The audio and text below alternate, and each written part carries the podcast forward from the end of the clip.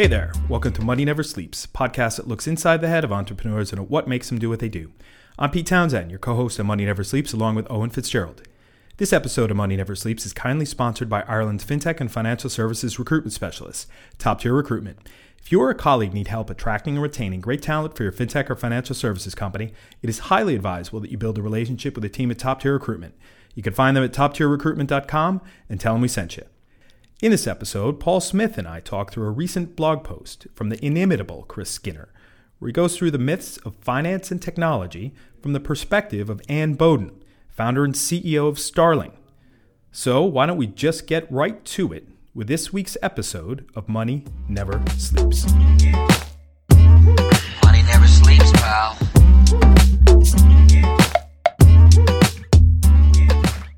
Here we go again. Welcome to Money Never Sleeps. We're recording today from the offices of our sponsor, Top Tier Recruitment, to get inside the minds of entrepreneurs that are not talking to us at the moment by looking at a recent piece of content that struck a chord with us. I'm Pete Townsend, Paul Smith. and let's just get on with this and see if we can make this work. So, Paul, thanks for coming on Very to the show. Again, you're becoming um, kind of a fixture as a fill-in here every now and again Happy when, when when Owen's not available. Um, and as we said last week, when Owen Fitzgerald isn't on the show, um, it's a good thing for Irish startups because that means he's going out to get the money. right? Exactly. So, um, but great to have you here. You bring a different angle, which is uh, I always appreciate. So thank you. Very welcome. So, um, Paul, what you and I are going to look at this week is that um, just last week, um, or a- as of the date of recording this this show, it would have been two weeks ago. Um, Chris Skinner, who is runs a blog, and I'll just you know that's probably not doing him a, a, a huge service by saying he runs a blog. It's called thefinanser.com. Um, he's a, a speaker, influencer, author, um, all around good guy when it comes to talking about finance, technology, and fintech. And knowing that fintech isn't necessarily the combination of finance and technology can mean a lot of different things. Um, so he's out there on the speaking circuit quite a lot. He does a daily blog on the finanser.com. Um, he has uh, some close relationships with the group 11FS that I spent some time with last year. So met him a couple times. Um, and I wanted to get into uh, something that he wrote, and we'll put the show uh, in the show notes. We'll, we'll put this into the link um, with seven fin and tech truisms that we wish were myths, uh, with thanks to Anne Boden.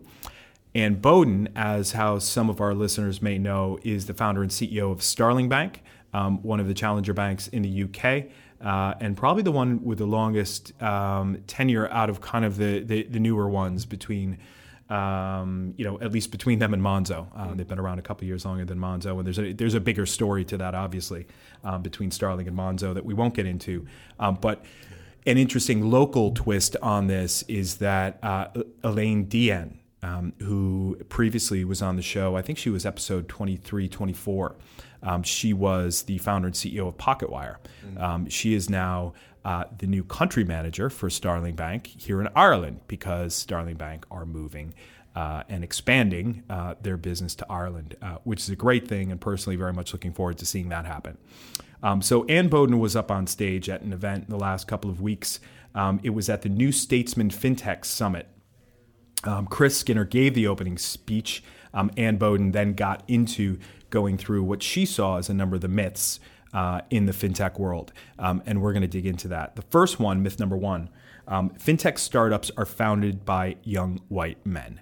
Um, now, uh, Chris went through his analysis of that, um, and his conclusion was that it was not a myth, um, that it is, fintech startups are in fact founded by young white men. Um, I personally see, yes, are there a lot of young white men starting fintechs? Yes, absolutely. Um, but largely, um, if you look at where all that activity is happening, um, the biggest fintech centers around the world are in the US, right, as well as in London, right? There's a lot of um, young white men in both of those countries. Is this a population thing or is this a um, you know, more of a cultural thing where it's more young white men that are encouraged and supported, um, or is it, uh, you know, just like I, like I said, a, a population thing? What do you think? How do you find? How do you define young? Well, right? Would you consider I'm not. yourself I'm young? not please? young. No, Paul. You, you and I had this chat recently about did, who's yeah. younger. Right? You discovered how old I Yeah, actually yes, was. Yes. Put a good five years yeah, yeah, exactly. Sorry about that. Um, but uh, is this guys in their 20s that are doing this? Personally, when I look at my 20s, I did my MBA when I was 23. I was in no way prepared for that. And the people that were in my cohort, my MBA program at Boston Univers- University, dragged my ass, right? They carried me. Are can people in their 20s be that much of a visionary, that much that well experienced to actually build um, a massive fintech uh, startup from scratch? Yeah, I- I think it depends. I mean, there's always going to be anomalies out there. Um, you know, Facebook. Mark Zuckerberg was pretty young when he started Facebook, and that turned out okay. The Collison brothers turned out okay. Yeah, yeah, exactly. But for every you know one or two of those guys, there's always always going to be a whole load who haven't uh, who haven't done well and haven't haven't made it. I suppose. Um, I think more around the, the male female thing. Um, I, I think it is cultural. I think there are still those. Uh, barriers or perceived barriers for uh, for women in general in the workforce, um, including in, in entrepreneurship. Um, myself and Laura were, were talking to uh, Coral from Girls in Tech uh, recently, and she was kind of talking about you know having the opportunity there or having the people to look up to almost from a female perspective to show people or to show women that they can you know go off and do a startup or whatever. Um, I think uh, I think it is something that is probably changing a little bit as you see more and more women do well, uh, not just in startups but in in, in general. Um, so I would see it as something that is going to change, but uh, it, it is it is a man's game at the minute um, it, for the majority of cases. Well, I think. I mean, you know, like we like we mentioned, encouraging people like um, you know Elaine Deehan, um, and Mm. I still can't get the Irish pronunciation of that name right. It's probably rhymes with Sheehan, doesn't it? so it's Dehan instead of Dehan, right? Mm. Um, but you know, in, when you meet people that are doing it, for example, Yeah. when, when I met Elaine, she had just been through um, a uh, a massively fortuitous set of experiences between um, leaving the corporate world where she had done uh, a stint with Citi and had that point of a conversion in her mindset towards going out to solve problems. Um, and she's a very, how should we say, um, she's a very energetic person, very genuine person, very, uh, you know, has this great leadership quality um, that I just wanted to push and encourage and just say, listen, just keep doing what you're doing and do more Yeah. of what you're doing. Now, the reason why she moved on to Starling Bank, um, we should get her back on and have her tell that story, um, which is quite an interesting one, but it's just a matter of, well, luck, right? And timing um, and those types of things. So seeing what she's doing now, um, I think is a good thing and, and will hopefully, you know, uh, turn the tide. We see a lot of that happening in the U.S., uh, but we need more and more of that happening over here. Yeah, definitely. Um, myth number two: banks are run by old white guys. Now, again, when I left BNP Paribas three years ago, I wasn't yet an old white guy, but I definitely was a white guy, uh, and I was at in, Still are, I. Yes, thank you. Yeah. yeah, no, I haven't changed that yet. there is a, a a certain level of turnover that I think, um, or not even turnover, but a certain certain level of institutionalized um, culture, institutionalized trends, norms. That yes, if we were to look back 30 years um, in banks, it, it was obviously full of men um, and full of older white men, and that has continued. And um, but are things changing? I think they are. Um, based upon, I mean, again, just looking at the London market and seeing how multi multicultural that has become, um, you know, there is a the tide is turning, right? Um, what what do you see with regards to the, the conversations that you're having? Yeah, I think it's it's similar to the myth we just talked about. Really, I, I think it is a cultural uh, thing, as you as you kind of pointed out. Um, banks were traditionally, you know, uh, white males, privately educated, in that kind of club almost, uh, and there still is a bit of that, but they are changing. You know, Bank of Ireland, Francesca McDonagh was appointed last year, um, so we are seeing that kind of, I suppose, start to change. The, the thing that stood out to me an awful lot in uh, in the blog was the stats around it was it was pretty much 50-50 male female at entry level Mm-hmm. and it drops dramatically to 80-20 uh, male female at, at C-suite um, which is just staggering you know uh, to, to think that there, there can be that much of a of a drop off um, What do you think that has to do with? I think there's a whole load of things. I mean, when we did our diversity report, we did an episode with uh, with Vessi and with Lisa White, and we kind of talked about a lot of these systemic issues that are there. And I think a lot of those are so deeply ingrained that it's going to take a long time for it to shift. Um, I think you know women need to see other women doing well, um, and I think that helps an awful lot. And I, I think it shows, uh, you know, young women coming out of college in particular that you know I, there is a career path for me right to the top. Um, so I, I do think that's important. I think you know they, they need to be shown uh, or need, need to kind of see that they can take a little bit of a risk sometimes. Um, I was in the, the Professional Women's Network in State Street when I was there, and one of the things that kept coming up repeated, repeatedly was that men are inclined to throw in a CV when they think they hit maybe 60% of a job spec. Yeah. Because women need to be a lot more comfortable, typically, uh, that they're covering, you know, 95% of it or they won't throw in a CV.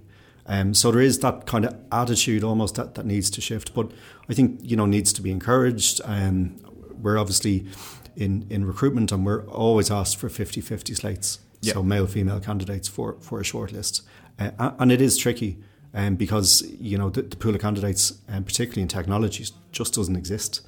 Um, so it, it's it's hard to do, but things like the 50-50 slate, I think, will encourage uh, more diversity. Will encourage people to look at more more of a diverse slate of candidates, and will encourage that and, and, and help things kind of flow through. Okay. Okay, that makes sense. Myth number three: people don't change their bank account. Um, that uh, people are switching to Starling, Monzo, Revolut, TransferWise, others for financial service. Um, I know one for me. I can't wait to change my bank account. Um, I have, you know, I have been with one Irish bank for a very long time, um, who shall remain nameless, um, and um, you know, I'm looking at the entry of new players, new providers coming to Ireland, um, and making my decision on which one that I'm going to move over to. Just because with my business account, um, with my business life, with my personal accounts and my personal life, you just want some level of cohesion there, and I'm, I'm having a hard time getting that. Um, but is it? Uh, it's hard to change your bank account. Um, I'm looking at the list of direct debits that are in my personal account now with my Irish bank and thinking, Jesus, how am I actually going to do that? Yeah. I tried to do that with one, right? And this was just for, I think, my monthly car insurance payment.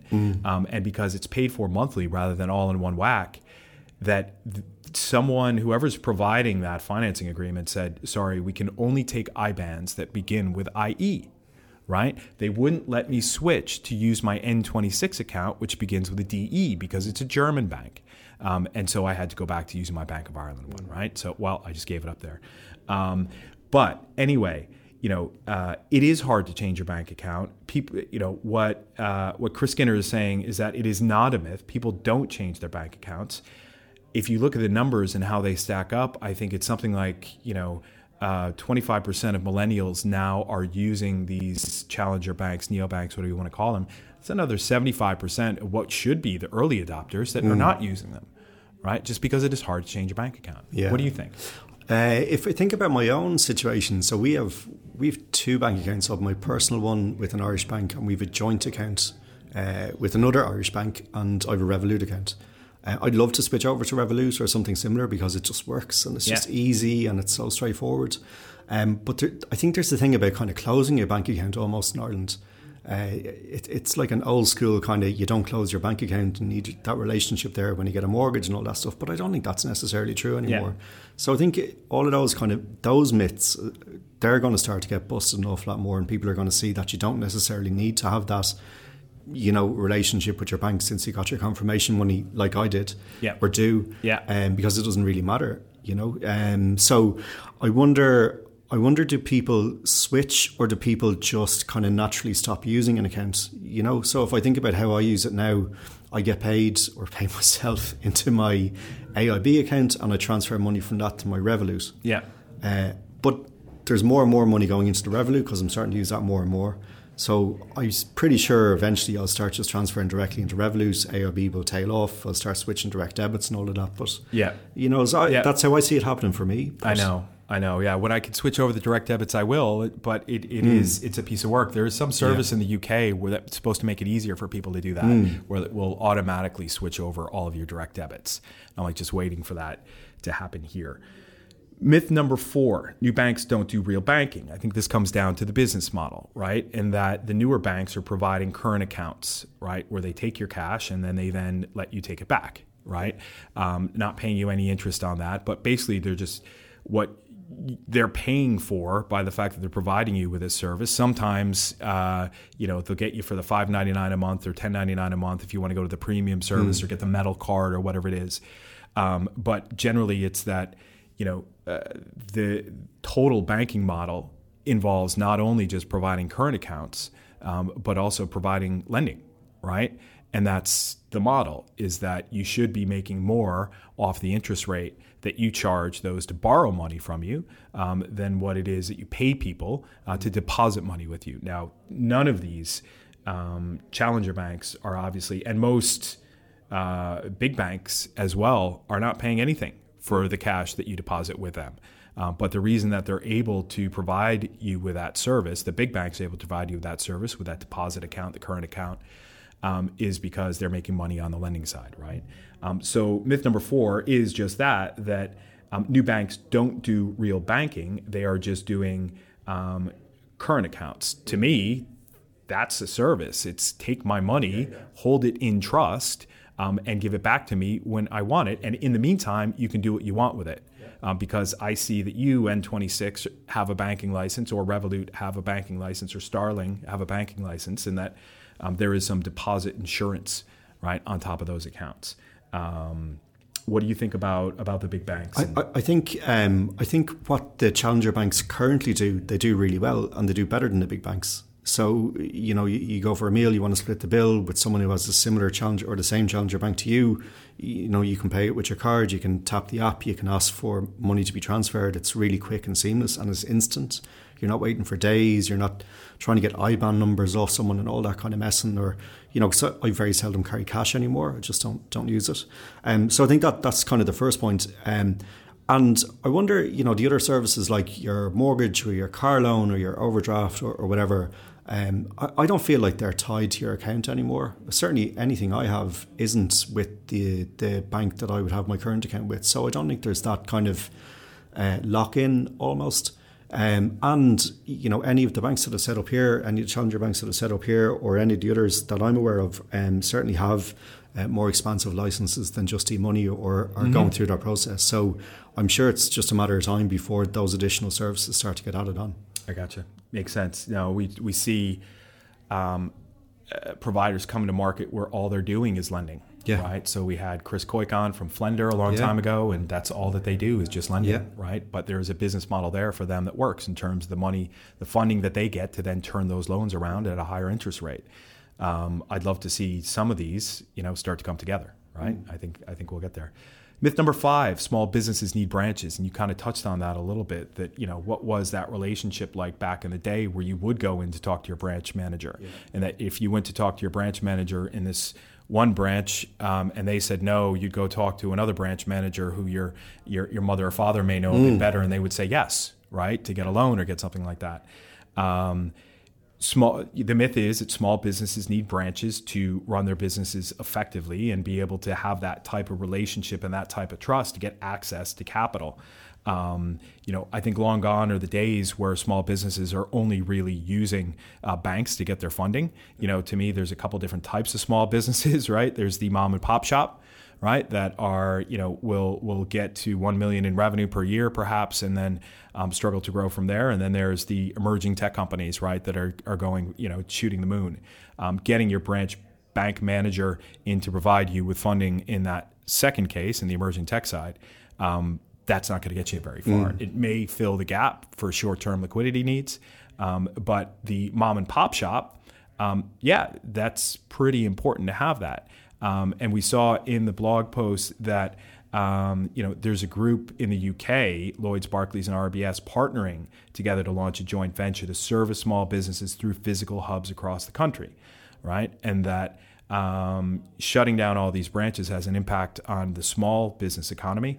Um, I don't know if that is or isn't the case. What do you think? If, if we think about our case, uh, so we're going into our fifth year in January, and I've been into a branch for business purposes twice one to open the account, and one to uh, sign a letter for an overdraft. And that was it. And I didn't want to go in. If I didn't have to, I wouldn't have Yeah. bothered.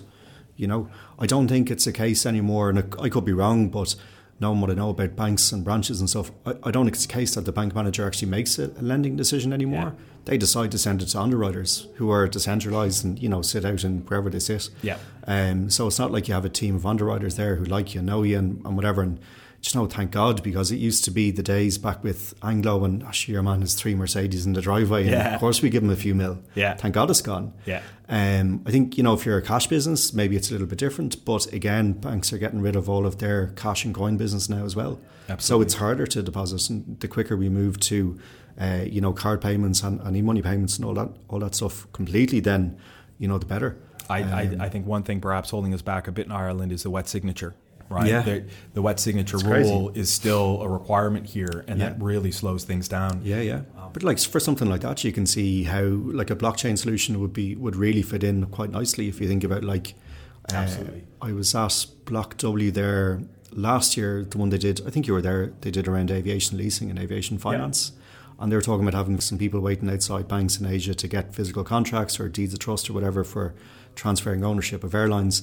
Like it's just crazy. It's just absolutely crazy that you have to do this stuff. But it's going to take time to change. But you know, We'll get there. Yeah. We'll get there. hopefully. Um, myth six: big banks will catch up, um, and that look at how quickly and with such agility that the challenger banks, the neobanks, they as they call them in the U.S., have moved. Um, you know, the big banks will figure out how to do this. Um, to me, this is really about.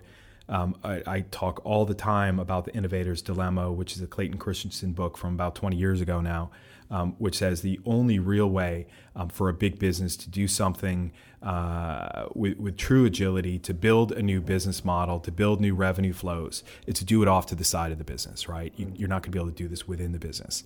Um, we've seen time and again over the last number of years um, how some of the bigger players have tried to do things, particularly maybe not specifically in banking, but um, with wealth management or UBS as well as Investec have both just flushed their robo advisory services because they couldn't get to market with it um, in such a way that was profitable for them. Um, you know, seeing the bigger players trying to do these types of things. Um, one of them, I think it was, might have been, um, it was a, a banking product that one of the big banks launched, a, a challenger banking uh, product, and it, it, it didn't ultimately go anywhere. But um, I just don't see them being a, the big banks being able to move the right pace to be able to um, operate uh, truly in the digital space. Yeah, I agree. I, I think there's so many legacy issues. Um, even just around technology, you know, core banking platforms have changed so much. And, you know, if you go into any bank now that was running on a legacy system with bits added on and bits added on outside of that, it's just a complete mess. Yeah. And it takes so long. Even, you know, you've talked to loads of, loads of startups and entrepreneurs selling into banks. Procurement cycles are anything from kind of 12 to 24 months. Yeah. You know, so if it's going to be 12 to 24 months to get something done or, or decided on, uh, or even to figure out who the right person is to talk to, then I, I, I just don't see it. I just don't see it. Um, but I think there's real opportunity there, though. You know, obviously for challenger banks, etc. But uh, there, there's certainly opportunity for companies who can offer kind of white label solutions for these banks if they can talk to the right people and get them to move at a quick enough pace. Absolutely, absolutely.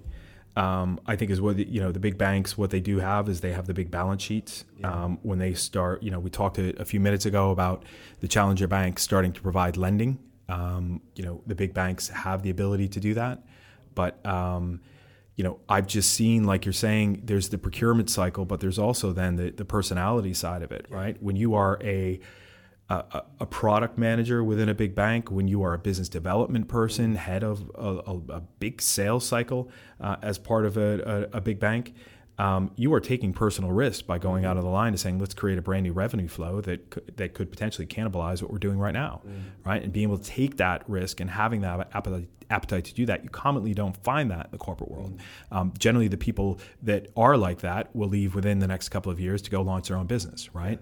Um, anyway, last one. Um, digital banks aren't profitable.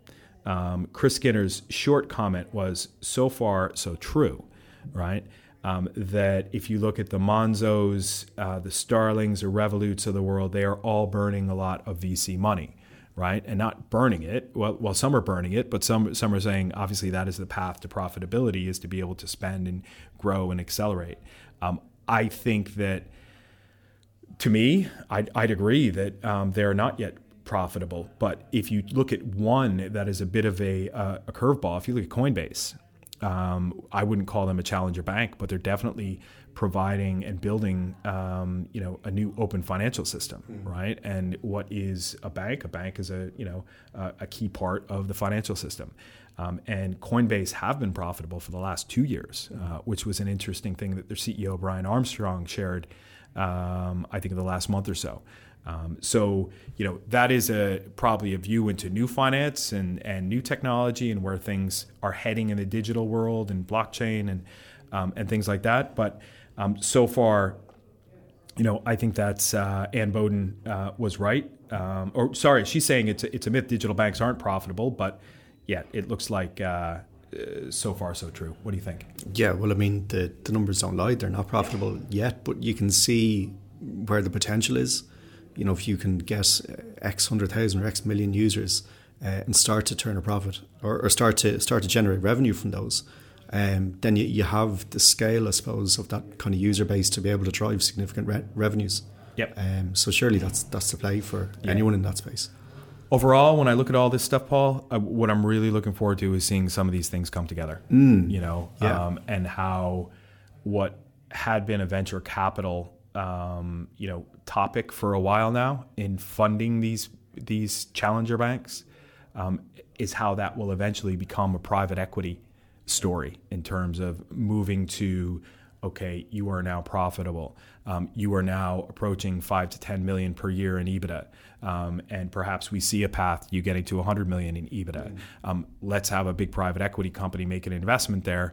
Um, and then um, based upon that own private equity company's uh, specialties, would there be others in their portfolio that, or others out there that they would look to say, let's bring a Monzo um, and an N26 together, um, or an you know a Starling with an Umba. Uh, who are providing micro lending in Kenya, right? Mm. Um, and is there an opportunity here to bring some of these business models together? I think so it's they're, be they're, they're, global platforms. Yeah. You know, it's not like it's a bricks and mortar type of thing like banks used to be years ago. Um, so if they can get over regulatory hurdles and get licensed globally, then it's it's quick. Yeah. You know, there's there's nothing stopping them. Yeah.